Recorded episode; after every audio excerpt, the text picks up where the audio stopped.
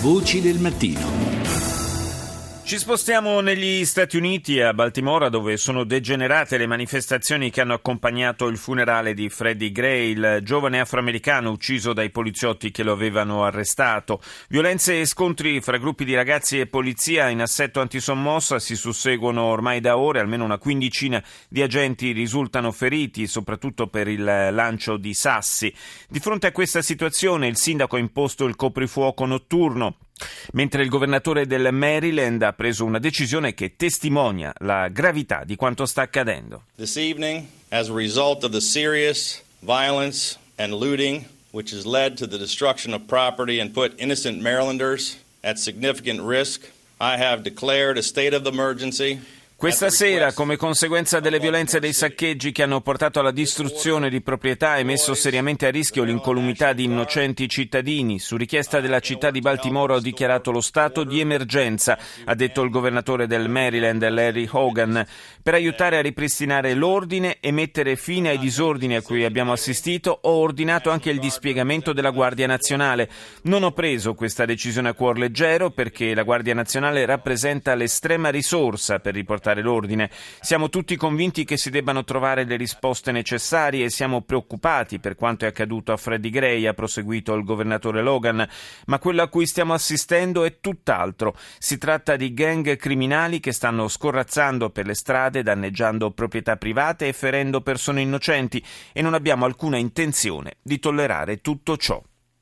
E ora andiamo in Africa per occuparci di un'altra crisi. Come vi abbiamo già illustrato ieri in Burundi, i contrasti politici rischiano seriamente di trasformarsi in conflitto. La miccia è rappresentata dalla decisione del presidente Pierre Nkurunziza di ignorare i vincoli costituzionali candidandosi per un terzo mandato consecutivo come capo dello Stato.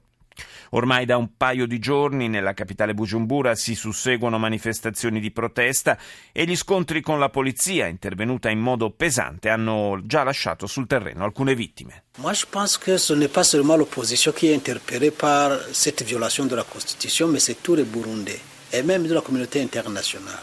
Il faut vivement protester contre non credo che sia solo eh, l'opposizione a radunare manifestanti per protestare contro la violazione della Costituzione, ha detto il leader dell'opposizione Agaton Rwasa. A contestare la decisione del Presidente sono tutti i burundesi, così come la comunità internazionale. Dobbiamo opporci tutti insieme a questa flagrante violazione della Costituzione che spinge il Paese verso la totale incertezza. Quali saranno le conseguenze di tutto questo? si chiede Agaton Ruasa. È una domanda che io giro adesso a Stefano Bellucci, docente di storia dell'Africa presso l'Università olandese di Leiden. Buongiorno professore. Buongiorno a voi. Dunque, quali saranno, a suo avviso, le conseguenze di questo azzardo? Un azzardo peraltro abbastanza annunciato, possiamo dire, del presidente Nkurunziza. Sì, vorrei una cosa. Nkurunziza eh, sta utilizzando un uh, espediente legale. In realtà, eh, quando lui, eh, il suo primo mandato, Nkurunziza non è stato eletto, ma è stato nominato dal Parlamento. La Costituzione dice che il Presidente non può essere eletto per più di due volte. Lui eh, praticamente dice io sono stato la prima volta nominato e la, e la seconda volta eletto dal popolo, il secondo mandato mi deve essere dato di nuovo dal popolo. È un po' giocare con Questo le parole però. Eh? È un po' giocare con le parole, un po' giocare con la, anche con la legge, mm. eccetera.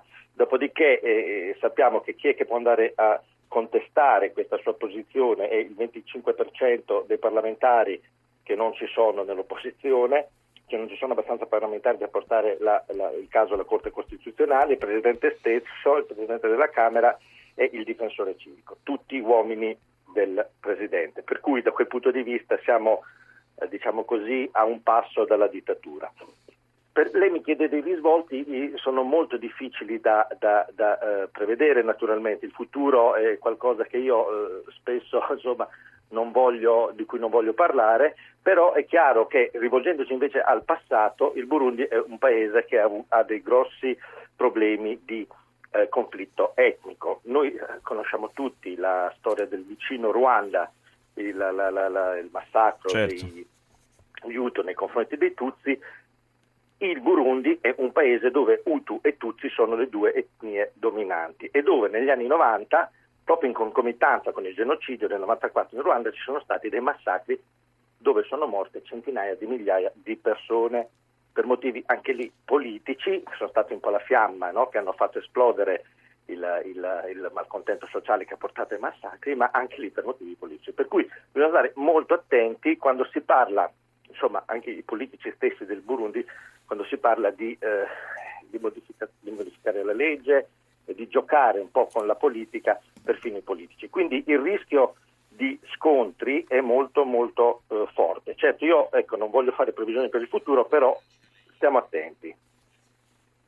Oh, ehm, qualcuno sostiene, forse con un pizzico di malizia, diciamo, però eh, in realtà anche, anche, lei in qualche modo invitava a, a, collocare questa vicenda nel più ampio contesto regionale, no? con la Repubblica Democratica del Congo e Ruanda, anch'essi attesi da appuntamenti elettorali ai quali peraltro i rispettivi leader guardano diciamo così, con fastidio perché puntano a prolungare la loro permanenza al potere. Insomma, eh, in questo gioco il presidente burundese potrebbe fare in qualche modo da apripista. Certamente potrebbe fare da apripista e noi sappiamo che il potere una, in Africa come altrove, vorrei dire, è, è qualcosa a cui tutti a cui molti politici, non tutti, a cui molti politici sono attratti. È chiaro che se eh, diciamo così, il, presidente burundese Kurunziza riesce a mantenere il potere senza delle conseguenze che io spero non ci siano, comunque di scontri eh, sociali, questo può dare in qualche modo una, come dice lei giustamente, una specie di, di legittimazione ad altri presidenti a fare la stessa cosa. Eh, ripeto, il Ruanda è diciamo così, un paese appacificato, è un paese eh, con una forte crescita economica, molto diverso dal vicino Burundi.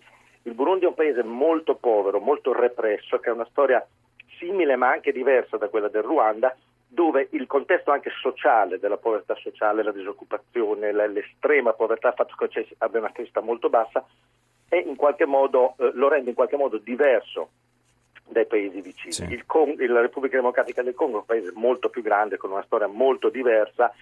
E, è chiaro che insomma, comparare eh, questo gigante, no, la, la Repubblica Democratica del Congo, con il Burundi è una cosa insomma, complessa da fare. Però certamente ci, ci, ci possono essere delle, delle, delle implicazioni diciamo, a livello regionale. Certo è che il governo di Bujumbura sta calcando la mano, ha chiuso radio indipendenti, ha accusato i giornalisti di complicità con il movimento insurrezionale, così lo ha definito. Centinaia di dimostranti sono stati arrestati, fra l'altro arrestato e sembra anche malmenato un noto attivista per i diritti umani. Insomma, una situazione davvero esplosiva che naturalmente continueremo a seguire nei prossimi giorni. Torniamo dal eh, professor eh, Stefano Bellucci, lo ricordo, lo ricordo, docente di storia dell'Africa all'Università di Leiden in eh, Olanda. Professore, eh, sabato si è votato, abbiamo parlato eh, poco fa, prima del brano musicale, della situazione in Burundi. Sabato si è votato in un altro Stato africano, il Togo. Per eh, i risultati ufficiali bisognerà ancora attendere alcuni giorni, però diciamo che le indicazioni che filtrano lasciano già intendere che probabilmente a vincere sarà ancora il presidente in carica, For Gnasimbe, esponente di una famiglia che in pratica gestisce il potere nel paese da decenni. Sì, eh, il figlio di Gnasimbe Yadema in um, Togo, come in molti paesi dell'Africa, eh, le persone prendono il, nome, il primo nome del padre come cognome, per cui si chiama Fore Gnassimbe e il padre era Gnassimbe e Yadema. E si tratta sostanzialmente, come eh, ha detto lei, di una dinastia politica perché il padre eh, govern- ha governato fino alla morte nel 2005 eh, con un colpo di Stato d- del 1967 e non ha più lasciato il potere. Sì. Eh, il padre di Gnassimbe, se può interessare la storia del Togo, non so se eh, posso, ma eh, è, è, stato un uomo dell'Occidente durante tutto il periodo della guerra fredda, uomo di estrema destra, tra l'altro coinvolto in diverse, in diverse operazioni condotte dai servizi segreti in diversi paesi dell'Africa mm. per sopprimere la cosiddetta eh, eh, sovversione socialista comunista.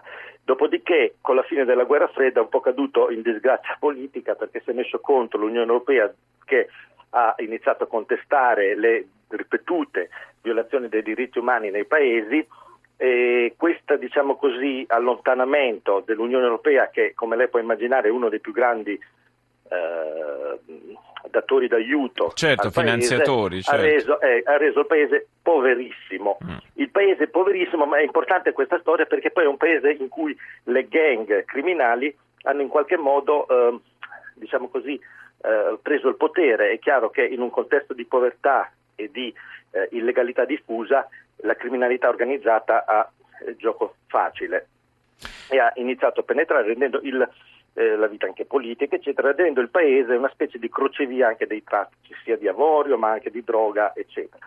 Per cui ehm, si dice, qualcuno dice, si sa, che eh, la politica è molto legata a a, a, a, queste, eh, diciamo così, a questi eh, traffici, a questi, a questi, interessi criminali. Peraltro, la famig- inclusa la famiglia del presidenziale, ecco, quello volevo dire. Peraltro, insomma, elezioni che sono state caratterizzate da una scarsa partecipazione popolare, soprattutto in netto calo rispetto alle presidenziali del 2010, quindi questo anche un segnale significativo diciamo, del, del, contesto. Io ringrazio il professor Stefano Bellucci, grazie di essere stato nostro ospite stamani.